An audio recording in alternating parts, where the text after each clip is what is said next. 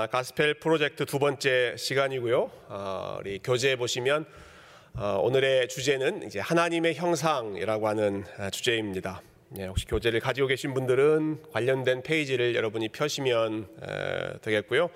어, 그 교재에 뭐 여러 성경 구절과 설명이 아주 친절하게 잘 되어 있습니다. 여러분 읽으시면 충분히 아, 따라가실 수 있는 에, 그런 실력을 가지고 계시다고 저는 믿고요. 어, 꼭 교재에 있는 내용보다는 저는 좀 교재에 없는 내용 중심으로 어, 좀 보충해서 어, 오늘 좀 설명을 어, 드리고 싶습니다. 혹시 필요하신 부분들은 어, 우리 교재 여러분들께서 메모하시면서 어, 내용들을 따라오시면 좋겠습니다. 예, 주제가 인간 하나님의 형상인데요. 그래서 겨- 주제는 아, 인간이 어떤 존재인가 하는 것이 오늘의 에, 핵심적인 질문입니다.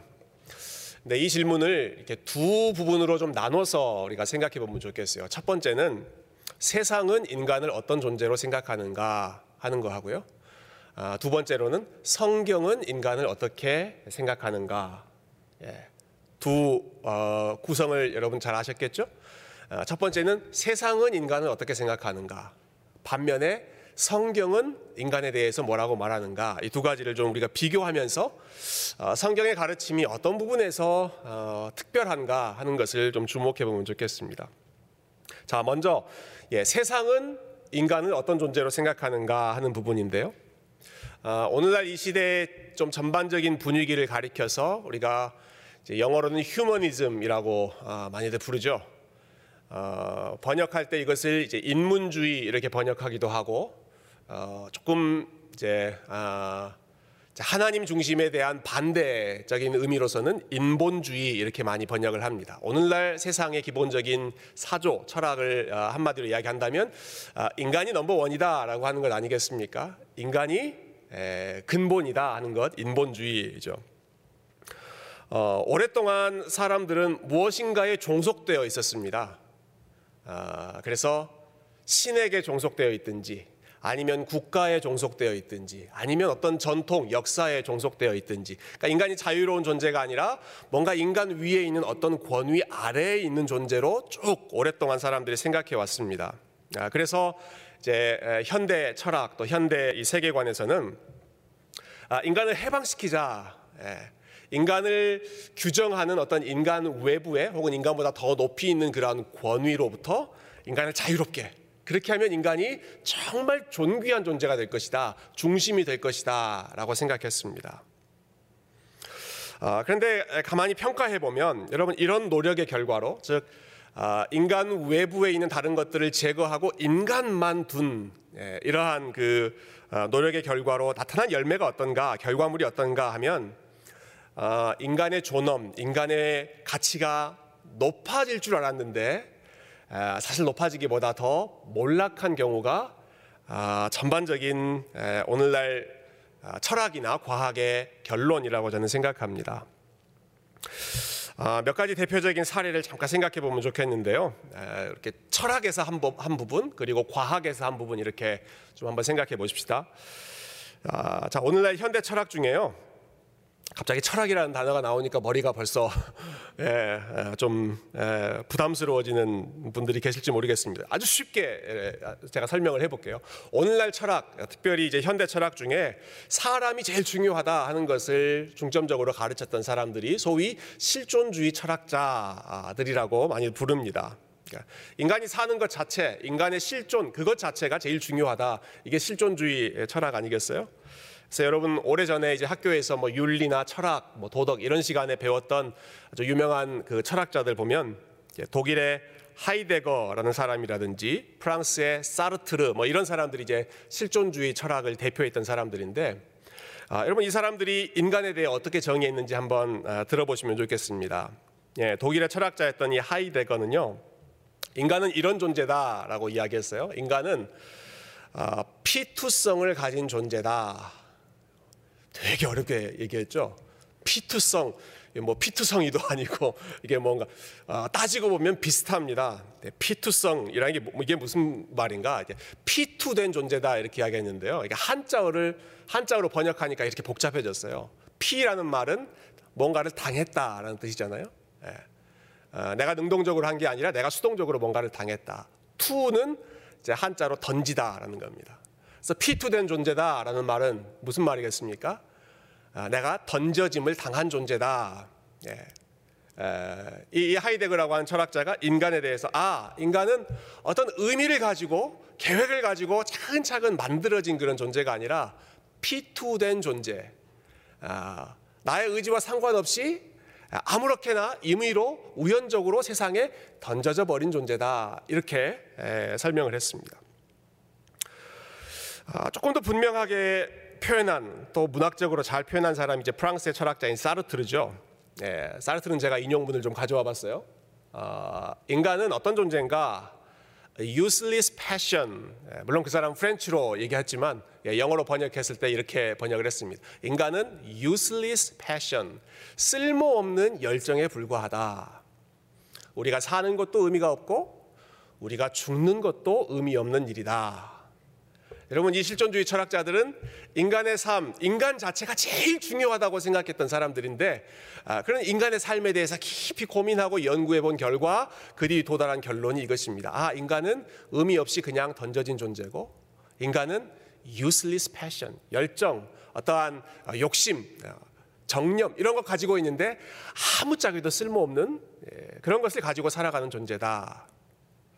굉장히 허무하지 않습니까? 어, 여러분 이러한 그 문장, 이러한 구호에서 아 인간이 존엄한 존재다, 인간이 가치 있는 존재다 하는 그런 느낌을 에, 좀 받으실 수 있으십니까? 어, 저는 과학 분야도 마찬가지인 것 같아요. 과학이 에, 이제 오늘날 창조주 하나님을 그 학문의 분야에서 이제 제거하지 않았습니까? 아, 그것을 제일 대표적으로 어, 이렇게 대변하는 사람이 리차드 도킨스라고 하는 사람이죠. 아주 악명 높은 사람입니다. 기독교의 입장에서 악명 높은 사람이죠. 아, 이분 영국의 옥스퍼드 대학교에서 오랫동안 가르쳤고요. 세계에서 아마 가장 유명한, 가장 영향력 있는 과학자인데요. 이분이 쓴 책 중에 아주 유명한 책이 제가 오늘 가지고 왔습니다. 이기적 유전자라고 하는 책입니다. 이기적 유전자. 그래서 제가 아, 이번 주에 이 책을 좀 아, 앞부분 네, 중요한 부분 꼼꼼히 한번 읽어봤는데요. 여러분 제가 과알못입니다. 아, 벌써 아시네요? 예, 혹시 과알못 무슨 말인지 아세요? 과학을 알지 못하는 사람이 예, 약자로 과알못입니다. 그래서 아, 읽어봤지만 역시 무슨 말을 하는 건지 제가 참 따라가기가 사실 쉽지 않았는데요. 아, 제가 어떻게 이 리차드 도킨스 이렇게 유명한 과학자의 그 논리를 제가 다, 다 따라갈 수 있겠습니까? 못하, 못하지만 기본적인 포인트는 좀 캐치할 수 있었어요. 어, 이분이 이 책에서 하고 있는 그 내용을 제가 편집하지 않고 그 문장 그대로 어, 인용해 볼 테니까요. 여러분, 어, 도킨스가 인간에 대해서 어떻게 보고 있는지 한번 보십시오. 28쪽에 있는 문장인데요. 우리는 생존 기계다. 즉, 우리는 유전자로 알려진 이기적인 분자들을 보존하기 위해 맹목적으로 프로그램된 로봇 운반자들이다. 좀 말이 어렵지만 유전자들을 그저 어, 안고 있는 보관하고 있는 일종의 로봇과 같은 존재다라고 했습니다. 또 이렇게도 이야기했어요. 지구상에 생물이 생기기 이전에 일반적인 물리 화학적 과정에 의해 분자의 초보적인 진화가 일어났을 수 있다. 디자인을 누가 했다거나 목적이 있다거나 방향성이 있다는 것에 대해 생각할 필요는 없다. 어, 지극히 진화론적인 전제에서 출발하고 있는 말이죠. 한 구절만 더 제가 아, 인용해 보겠습니다. 우리는 생존 기계다. 아까 처음에 나왔던 말이죠. 근데 한 번 더 이걸 develop 시켜요. 그런데 여기서 우리란 인간만을 가리키는 것이 아니다. 모든 동식물, 박테리아, 그리고 바이러스를 포함한다. 원숭이는 나무 위에서 유전자를 유지하는 기계이고 물고기는 물속에서 유전자를 유지하는 기계이다. 심지어 독일의 맥주잔 받침에서 유전자를 유지하는 보잘것없는 작은 벌레도 있다. 이처럼 DNA는 매우 신비하게 일한다.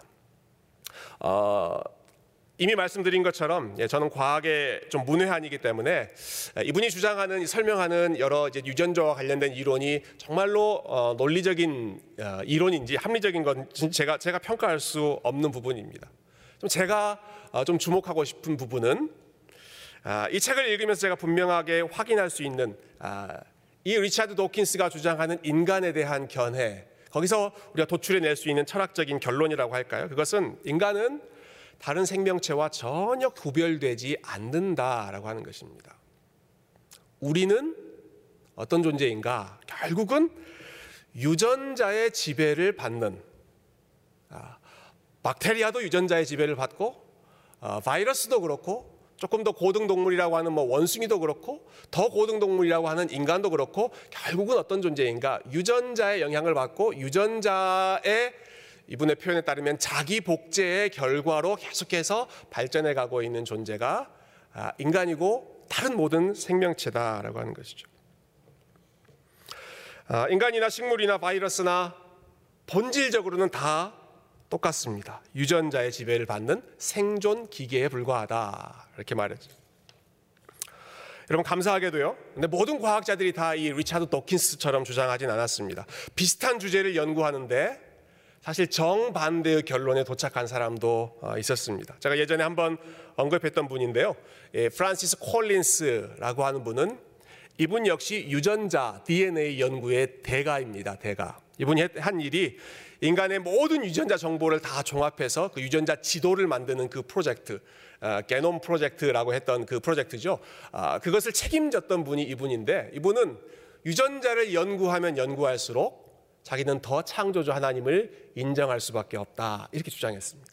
그래서 이분이 쓴 책이 아, 신의 언어, The Language of God. 신의 언어가 뭐냐면 우리가 지금 하는 요 말이 아니라 아, 인간이 가지고 있는 그 유전자 그리고 살아, 동, 생명체에 있는 그 유전자가 결국은 아, 하나님이 창조주라는 것을 보여주는 그분의 언어이다. 아, 이렇게 설명하는 거죠. 어, 같은 연구, 예, 같은 유전자 연구, 같은 그 생명체에 대한 연구를 하는데 어떤 사람은 연구를 하면 할수록 하나님으로부터 멀어지고 어떤 사람은 연구를 하면 할수록 하나님께 더 가까이 나아가는 그런 사람이 있습니다. 그러니까 인간의 마인드, 인간의 생각이 절대로 중립적이지 않고 어, 어떠한 인포메이션을 가지고 그것을 해석할 때 하나님을 경외하는 방향으로 아니면 하나님을 부인하는 방향으로 어, 나가는 아주 전형적인 증거가 저는 이두 어, 책이라고 생각하는데요. 제가 어, 좀이 자리를 빌어서 우리 교회 우리 성도님들에게 좀 부탁드리고 싶은 그, 그 하나 제안 제안하고 싶은 게 있는데 저희 교회는 저처럼 과알 못도 있지만 우리 교회는 과잘알도 많이 계십니다. 그 뭘까요? 과잘알. 예, 과학을 잘 알아 하는 사람들. 우리 교회 그 과학 분야에 아, 뭐 천문학, 지질학, 생물학 연구에 이 PhD들이 얼마나 많이 있습니까? 제가 부탁드리고 싶은 것은요. 어, 우리 교회 book club 할때 어, 리차드 도킨스의 이기적 유전자 하고요. 프란시스 콜린스의 이, 이 책은 아니지만 예, 이 책은 프란시스 콜린스의 이제 논문이 하나 실려 있는 책인데요. 어, 저 신의 언어 같은 책을 좀 잘 소화해 주셔서 어, 우리 교회 성도님들에게 좀 잘 이렇게 전달해 주시면 이 책의 포인트는 어떤 것이고 어떤 면에서 다르다 하는 것들을 어, 우리 scientist들 어, 실험실에서 직업으로 이 연구를 하시는 분들이 좀 잘 알려주시면 우리가 과학과 신앙에 대해서 훨씬 더 균형 잡힌 견해를 가질 수 있지 않을까 좀 그런 기대감을 가져봅니다. 일단 그거는 우리가 앞으로 살펴보기로 하겠지만 오늘의 포인트는 뭐냐? 아까 제가 어, 리차드 도킨스 이야기했지만 아, 도, 도킨스가 대표하고 있는 무신론적인 진화론, 예, 하나님을 인정하지 않는 그 진화론 안에서는 인간의 위치는 절대로 특별하지 않다 는 것입니다. 자, 철학도 그랬죠? 철학도 인간 어떤 존재인가? 아, 무의미한 useless passion, 예, 열정은 가지고 있지만 아무짝에도 쓸모없는 존재이다. 아, 과학에서는 뭐라고 이야기합니까? 아, 유전자의 영향을 받는 생존 기계에 불과하다. 네. DNA를 가지고 있는 다른 모든 생명체와 별 차이가 없다는 것이죠. 자, 두 번째 질문으로 그럼 넘어가 보십시다. 아, 성경은 인간을 어떤 존재로 말하고 있는가? 아, 여러분 창세기 말씀을 보면 예, 잘 아시는 것처럼 인간은 똑같이 창조되지 않았습니다. 창조하신 세상 중에서 가장 정점에 위치한 존재가 인간입니다. 우리 아까 어, 말씀 읽었습니다만 우리 26절만 한 번 더 같이 한번 읽어볼까요? 창세기 1장 26절만 우리 다시 한번 읽어보십시다. 시작. 하나님이 이르시되 우리의 형상을 따라 우리의 모양대로 우리가 사람을 만들고 그들로 바다의 물고기와 하늘의 새와 가축과 온 땅과 땅에 기는 모든 것을 다스리게 하자 하시고 아멘. 예, 사람에 대한 창조가 어, 그 창세기 1장에 쭉 여러 날 온 세상의 창조가 기록되어 있는 과정 중에서 제일 마지막에 나오죠. 여섯째 날, 그것도 제일 마지막에 인간의 창조가 나옵니다.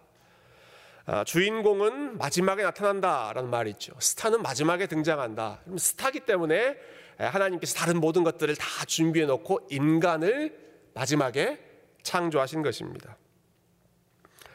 아, 사람을 창조할 때 나타난 특징이 있습니다. 다른 피조물들을 창조하실 때는요, 그냥 하나님께서 명령하셨습니다. 명령. 빛이 있으라 아, 명령하시니까 빛이 딱 생겼습니다. 어, 물이 있으라 명령하시니까 물이 딱 생겼습니다. 인간을 창조할 때는 그렇게 하지 않으셨습니다. 아, 인간을 창조할 때는 어떻게 말씀하셨습니까? 우리가 우리의 형상을 따라 우리의 모양대로 사람을 만들자. 아, 요 안에도 우리가 생각해 볼 주제들이 굉장히 많이 있죠. 왜 하나님이 우리라는 표현을 썼을까? 아, 물론 성부, 성자, 성령, 삼위 하나님에 대한 분명한 설명은 아니지만 그러나 아, 하나님이 어떤 단수 혼자 계시는 분이 아니라 하나의 공동체로 계신다는 것을 우리라고 하는 말을 통해서도 어, 한번 생각해 볼 수 있고요. 아, 그러나 오늘 주제와 관련해서는 네, 하나님께서 사람을 만드실 때에는 그냥 사람아 있으라, 예, let there be man 이렇게 한마디 하고 뚝딱 생긴 것이 아니라 우리가 사람을 한번 만들어 보자. 우리의 모양대로, 우리의 형상대로 그렇게 심도 깊게 회의하고 계획하고 함께 논의하는 아주 신중한 그런 하나님의 협의의 과정이 있었다. 인간 창조의 아주 독특한 부분입니다. 제일 결정적인 부분은요, 네, 인간을 창조하실 때 하나님의 형상대로 만드셨다라고 하는 겁니다. 아, 하나님의 형상대로 만드셨다는 게 무슨 뜻인지 역시 여러 학자들마다 아, 이렇게도 설명하고 또 저렇게도 설명했습니다. 아, 인간이 언어를 가지고 있다는 것 하나님의 형상이다 이렇게 설명한 사람도 있고요.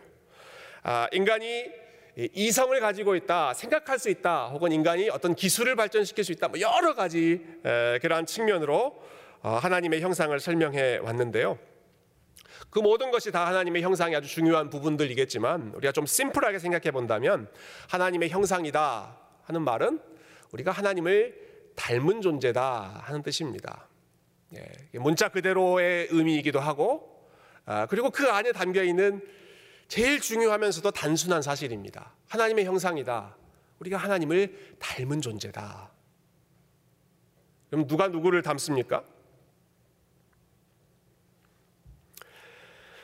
어, 2주 전인가요? 12월 마지막 주일에 우리 이상길 장로님 은퇴식 할때 어, 저희가 이제 동영상 만들면서 제가 저희 아버지께 이제 격려하는 영상을 부탁드렸습니다. 그래서 이제 깜짝 영상에 등장을 하셨는데요. 그 영상을 보신 어떤 성도님께서 어, 영상을 다 보시고 나서 저에게 이런 말씀하셨습니다. 아, 음, 뭐 메시지가 너무 좋습니다. 뭐 따뜻합니다. 뭐 이런 말씀하실 줄 알았는데 그러지 않고 아, 목사님, 목사님 아버지 얼굴을 보니까 민유리의 얼굴이 저희 막내 막내 아이요. 예, 저희 막내 그 아이의 얼굴이 오버랩 됩니다. 겹칩니다. 아, 이렇게 얘기를 하시더라고요. 그래서 아들이 할아, 아들이 아버지를 닮는 정도가 아니라 이제는 손자도 할아버지를 닮는구나. 뭐 그런 생각을 잠깐 했습니다만은 예. 여러분 누구를 닮으셨어요? 여러분 다 누군가를 닮은 존재가 있으시죠? 아, 내가 우리 부모님을 닮지 않습니까? 아, 버지의 얼굴이든지 아니면 어머니의 성품이라든지 예, 나에게 가장 아, 그 닮음을 안겨주신 분은 우리의 부모님이죠. 아, 우리가 하나님을 닮았다라고 하는 말은요, 우리가 하나님의 자녀이다라고 하는 말의 또 다른 표현입니다. 하나님이 우리의 원형이 되시는 아버지이다라는 뜻입니다. 어, 제 새벽에 묵상했던 본문이 누가복음 3장 말씀이었습니다. 여러분 기억하세요? 예수님의 족보가 나왔습니다. 복음서에 보면 예수님의 족보가 두 번 나옵니다. 마태복음에서는 아브라함부터 시작해서 예수님의 족보가 나옵니다. 아브라함과 다윗의 자손 예수 그리스도의 세계라 해서 아브라함부터 낳고 낳고 낳고 해서 예수님까지 오죠. 누가복음은 그렇지 않습니다. 누가복음은 예수님부터 시작해서 위로 위로 위로 올라갑니다. 그래서 예수님 그 위로는 요셉이요. 그 위로는 또 누구요? 그 위로는 누구요? 야곱 위로는 이삭이요. 이삭 위로는 아브라함이요. 계속 그 위로는이라고 하는 표현이 나오죠. 그 위로는이라고 하는 말은 뒤집어서 다른 표현으로 우리가 바꾸면 그의 아버지는이라고 하는 뜻입니다. 예, 예수님의 아버지는 요셉이요. 아, 요셉의 아버지는 또 누구요? 계속 그의 아버지는 그 위는 계속 그렇게 올라가지 않습니까? 여러분 그 족보가 어디까지 올라갑니까? 하나님까지 올라갑니다. 먼저는 아담까지 가죠. 예, 아브라함에서 끝나지 않습니다. 아브라함까지 갔다가 그 위에 계속 그 위는 누구요? 그 위는 누구요? 그래서 아담까지 올라갑니다. 근데 아담에서 멈추지 않습니다. 아담에게서 끝나지 않고 그 위는 하나님이시니라 이렇게 끝납니다. 제가 아까 그 위는 이게 무슨 뜻이라고 말씀드렸죠? 그의 아버지는 하고 큰 차이 없습니다. 그러면 아담의 그 위는 아담의 아버지는 하나님이시요. 물론 하나님이 아담의 육신적인 아버지란 말은 절대 아니겠죠. 그렇게 문자 그대로 이해하시는 분은 없으실 겁니다. 아담을 낳은 분은 아담을 자신의 형상으로 만드신 분은 하나님이시니라. 아담은 하나님을 닮은 존재이고 셋은 아담을 닮은 존재이고 셋의 아들은 역시 그 아버지를 닮은 존재이고 계속해서 그렇게 닮은 존재였다라고 하는 것이죠.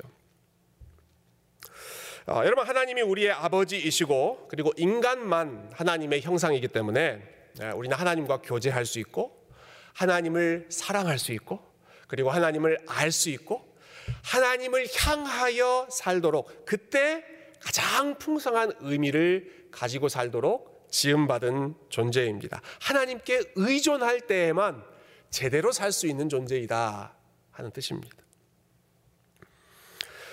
아, 이것을 잘 보여주는 본문 한 구절 더 보고 아, 말씀을 정리하죠. 창세기 2장입니다. 창세기 2장에 보시면 아, 인간을 창조한 기록이 창세기 1장에만 나오지 않고 2장에 한 번 더 나오죠. 1장은 세계 창조 전체를 큰 눈으로 예, 빅 픽처, 큰 그림으로 보여준다고 하면 2장에서는 그 중에서도 가장 중요한 인간에 대해서 한 번 더 포커스를 맞춰서 보여주고 있습니다. 2장 아, 7절 말씀이죠. 우리 한번 같이 읽어볼까요? 2장 7절 시작.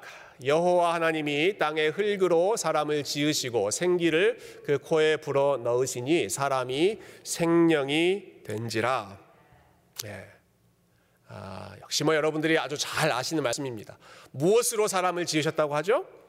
땅의 흙으로 만드셨다. 여러분 그런데 흙으로 만드신 것은 사람만이 아닙니다. 아, 그 다음 2장 19절 또 보시면 아, 역시 한번 같이 읽어보실까요? 시작.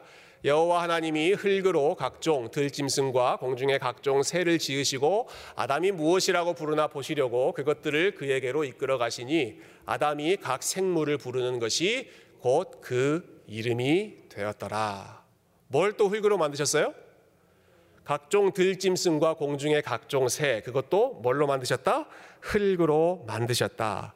아, 재료가 똑같다는 것입니다. 사람을 만든 것도 흙이었고 동물 다른 생명체를 만든 것도 흙이었습니다. 구성 요소에 있어서는 별 차이가 없다라고 하는 것이죠. 근데 뭐가 차이가 있었습니까? 그 코에 하나님께서 친히 생기를 불어넣으신 것은 사람밖에 없었습니다. 생기를 불어넣었다. 예, 그래서 생명이 되었다. 아, 여러분 동물들은 똑같이 흙으로 지음 받았고 아, 이런 코에 생기를 불어넣는 그러한 과정이 나와 있지 않지만 그럼에도 불구하고 소위 말하는 물리적인 생명은 동물들도 다 있습니다. 동물들도 어느 정도 태어나서 성장하고 어, 죽는 그 과정이 다 있죠. 물리적인 생명이 아, 이 코에 불어넣는 생기를 불어넣는 것과 별개로 있다 하는 것입니다.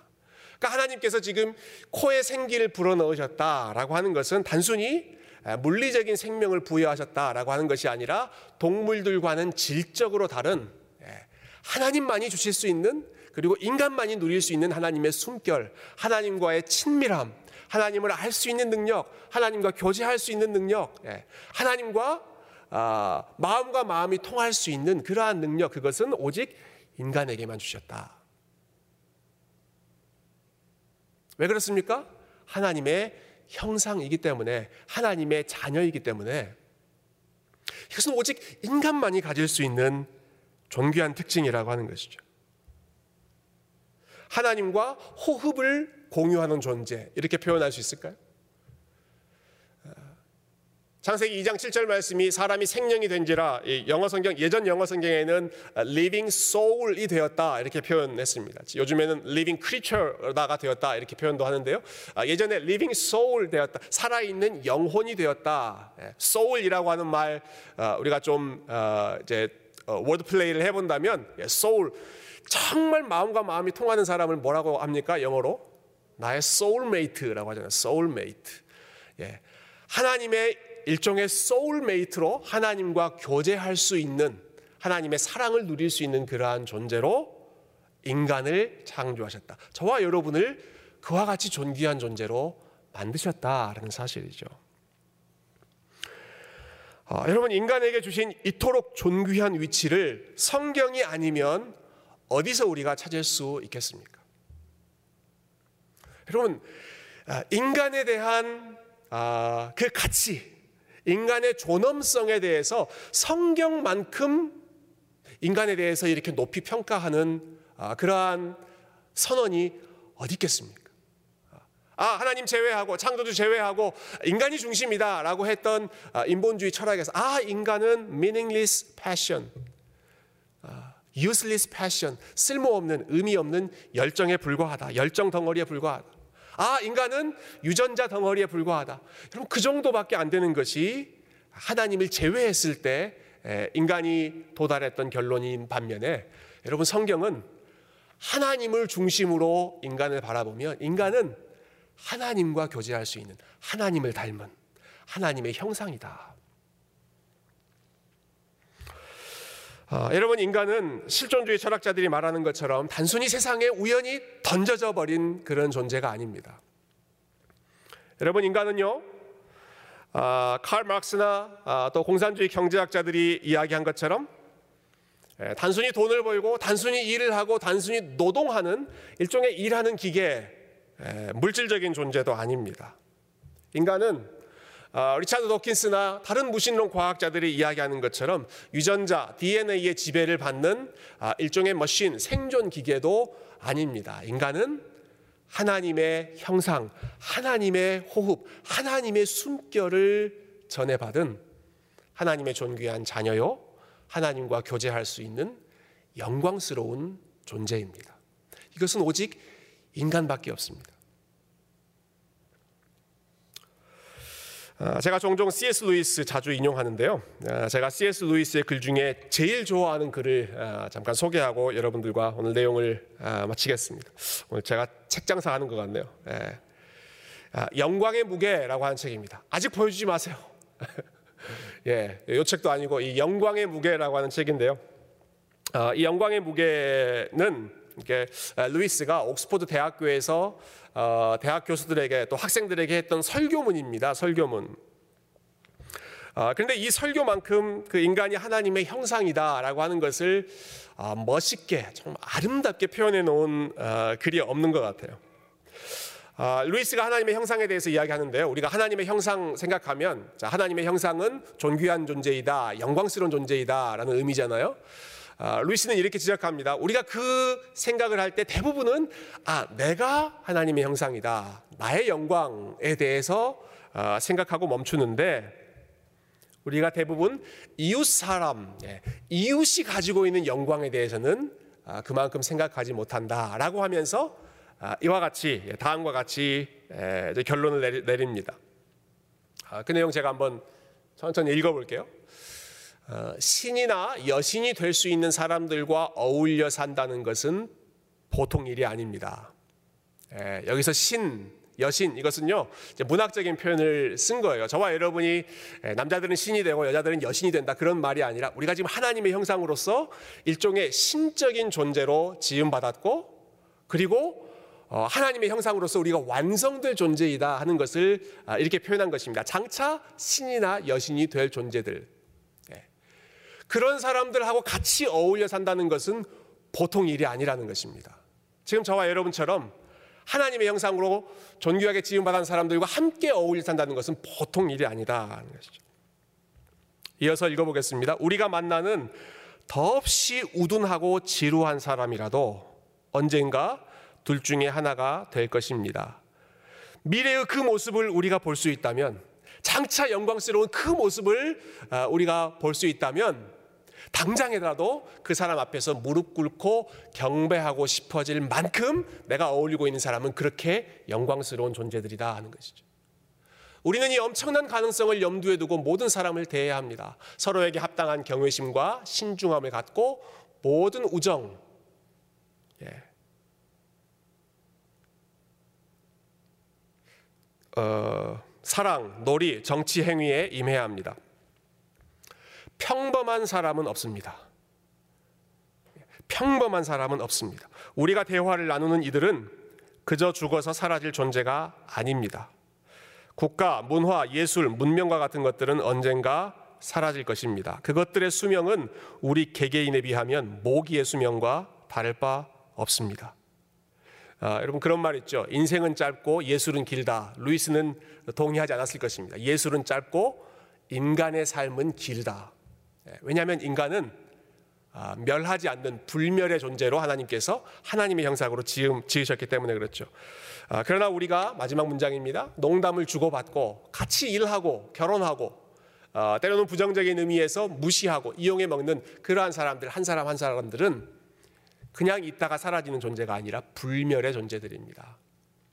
그 다음 슬라이드요. 예, 마지막 패러그래프인데요.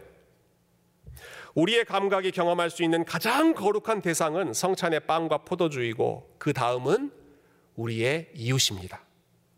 그 이웃이 그리스도인이라면 거의 성찬만큼이나 거룩합니다. 그 안에 참으로 숨어 내주하시는 그리스도가 계시기 때문입니다. 그의 안에는 영광스럽게 하시는 분이자 영광을 받으시는 분, 영광 자체께서 참으로 숨어 계십니다. 여러분 인간에 대해서 이보다 더 어, 높은 평가를 할 수 있는 아, 그런 문장이 있을까요? 예. 그 안에는 영광스럽게 하시는 분이자 영광을 받으시는 분, 영광 자체께서 저와 여러분 안에 은밀한 가운데 숨어 계신다. 하나님의 형상으로 지음받았기 때문이죠. 아, 루이스가 이렇게 아름답게 아, 그리고 호소력 있게 인간의 가치를 설명한 것도 참 아, 의미 있는 일이지만요. 아, 저는 이 설교를 했던 상황이 아, 더 아주 중요하다고 생각합니다. 여러분 이 설교를 했던 시기는 1941년입니다. 1941년. 1941년에 어떤 일들이 있었는지 여러분 기억하세요? 1941년 세계 제2차 대전 중입니다. 예, 루이스가 살고 있던 영국이 그 2차 대전에 참전하고 있었고, 아, 2차 대전은 아니지만 루이스는 1차 대전에 실제로 군인으로 참전했던 사람이었습니다. 전쟁이 어떤 것인지. 아, 여러분 인간에 대한 실망, 인간에 대한 그 좌절이 아주 극에 극에 달했던 그 세계 제 2차 대전 모든 것이 다 무너져 가는 것 같은 그러한 시기에 여러분 루이스는 인간에게서 여전히 영광을 받습니다. 인간만큼 영광스러운 존재가 없다라고 했습니다. 어떻게 그 황폐해지 있는 그 1940년대 그 상황에서 어, 인간의 모습에서 영광을 바라볼 수 있었는가? 이유는 예, 딱한 가지밖에 없죠. 루이스가 성경을 믿는 사람이었기 때문에 인간이 하나님의 형상이라고 하는 것을 믿었던 사람이기 때문에 그렇습니다. 루이스의 마지막 문장을 반복해 본다면 인간 안에는 영광스럽게 하시는 분이자 영광을 받으시는 분, 그분의 영광 자체가 참으로 숨어 계시기 때문에 그래서 가장 절망스럽고 실망스러운 그 상황에서도 어, 우리 자신을 보면서도 하나님의 형상, 하나님의 영광을 볼 수 있고 그리고 다른 사람들의 모습을 통해서도 하나님의 눈으로 하나님의 형상, 하나님의 영광을 바라볼 수 있는 것이 우리가 오늘 함께 나누었던 인간이 하나님의 형상이다 하는 것을 우리의 삶으로 어, 실천하며 살아가는 아, 그러한 아름다운 모습인 줄로 믿습니다. 저희가 오늘 어, 설교를 시작할 때 아, 아, 예배를 시작할 때 불렀던 찬양이 어, 주 예수보다 더 귀한 것 없네 이 찬양이었잖아요. 멜로디가 조금 새로운 멜로디여서 어, 좀, 좀 새로운 그런 분위기였는데요. 주 예수보다 더 귀한 것은 없네 그 찬양 어, 따라서 부르다가 어, 우리는 그렇게 이야기하지만 네, 하나님께서는 좀 가사를 바꿔서 말씀하실 것 같아요. 저와 여러분을 보면서 뭐라고 하실까요? 뭐라고 하실까요? 저와 여러분 보면서 너보다 귀한 것 없다. 좀 너무 간질거, 간질거리는 멘트입니까? 예. 예, 너보다 귀한 것 없다. 여러분 그 말이에요, 그 말. 너는 나의 형상이다. 나의 숨을 불어넣어서 만든 나의 작품이다. 너보다 귀한 것 없다. 어, 여러분, 여러분 자신이 그렇게 생각하십니까? 아니요, 정말 영광스러운 존재다. 하나님께서 여러분, 우리를 향해서 너보다 귀한 것 없다. 이 세상 어떤 것보다 네가 나에게 가장 귀하다라고 말씀한다는 그 사실을 아이 내가 어, 하나님 과장도 심하십니다. 뭐 허풍이 너무 심하십니다. 여러분 그렇게 반응하시겠습니까? 너보다 귀한 것 없다. 이것이 하나님의 진심입니다. 그게 우리 자신에게만 주시는 말씀이겠습니까? 다른 사람에게도 동일하게 주시는 말씀이죠. 어, 우리가 양육하는 자녀들, 우리와 함께 사는 가족들, 우리가 함께 신앙생활하는 여러 믿음의 형제 자매들, 네, 그들에게도 하나님께서 동일하게 말씀하지 않겠습니까? 너보다 귀한 사람은 없다.